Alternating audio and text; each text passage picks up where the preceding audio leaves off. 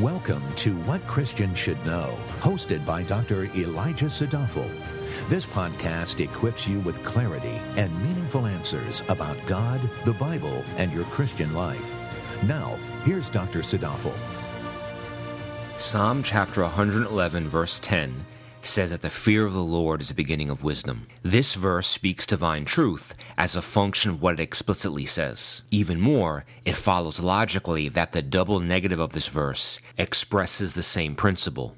That is, not fearing the Lord is the beginning of folly. What does this mean exactly, that not fearing the Lord is the beginning of folly? Well, the narrative in Genesis chapter 3 explains marvelously. As many people may already be familiar, that chapter details the fall of humankind when Adam and Eve decided to trust in the serpent's lie rather than trust in God's truth.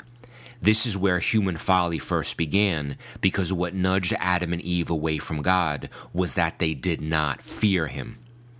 In Psalm 111:10, the word fear is translated from the Hebrew word yirah, while yirah does carry the meaning of having a feeling of terror or great anxiety over something, its primary meaning is reverence or a state of piety and respect toward a superior. So, when Psalm 111:10 says the fear of the Lord is beginning of wisdom, it means revering God is the start of good sense, good judgment, and making the right decisions. Adam and Eve did not revere God in the Garden of Eden, and as a result, they suffered the consequences of their unwise choice. Now, herein lies the question if fearing or revering God is the sensible thing to do, then why did Adam and Eve not revere the Lord? There are three reasons, and each reason highlights the beginning of folly. First, as a result of the serpent's suggestion, Adam and Eve began to doubt God's power. In Genesis 3 1, the serpent asks, Indeed, has God said, You shall not eat from any tree of the garden? In essence, the serpent was asking, Did God actually say what he said?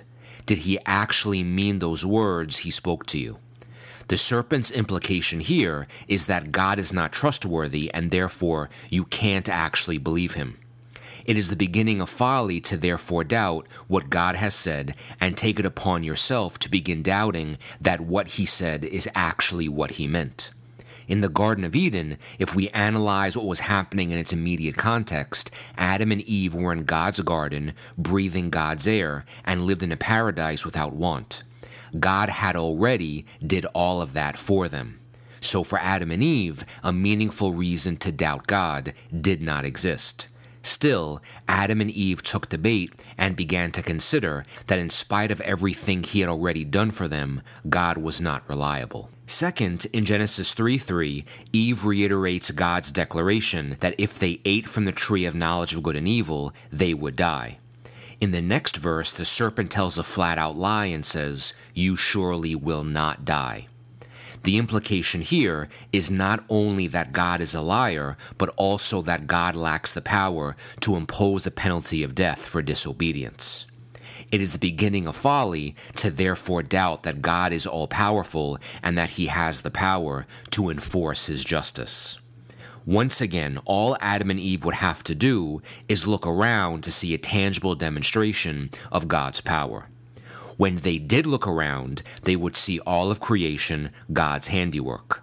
God created everything out of nothing because He is God, because He is all powerful, and only an all powerful God could create everything out of nothing. In contrast, the serpent did not have any creative power, and his suggestion that Adam and Eve disobey had a possible benefit attached, but nothing concrete.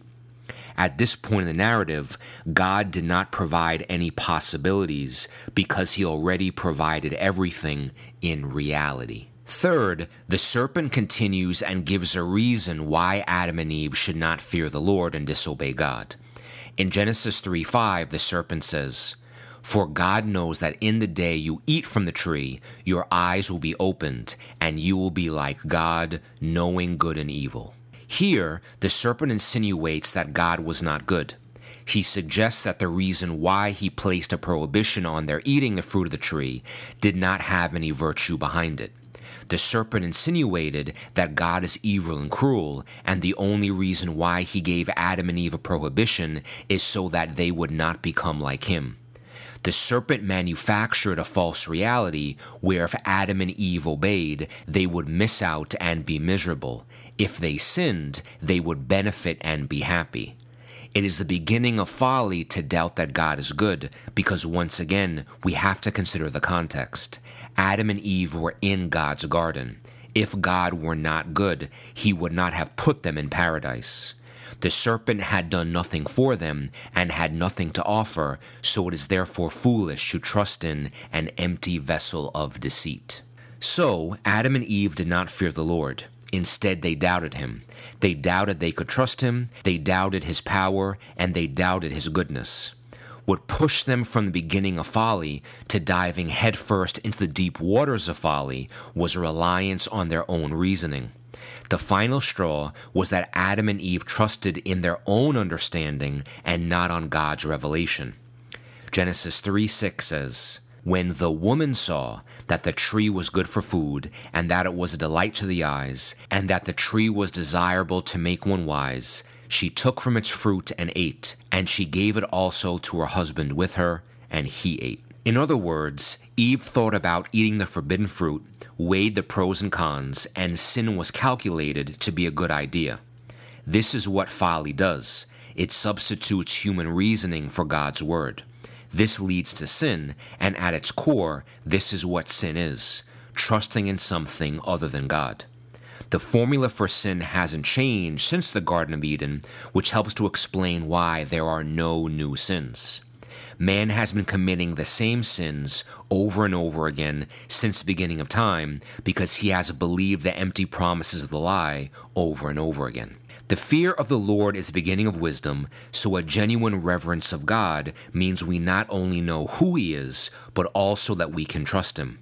We can therefore obey Him because we trust Him, and we trust Him because we know that His prescriptions are good.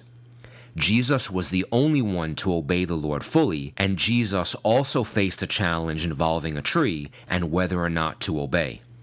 Jesus' tree was the wooden cross, and although death was certain on the cross, Jesus trusted God fully that he would not abandon his only begotten Son. Jesus therefore showed us how we ought to live, and although his obedience was costly, he rose again to new life.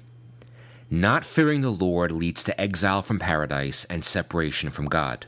Fearing the Lord is the beginning of wisdom and leads to life, peace, joy, and an intimate relationship with the one who sustains forever.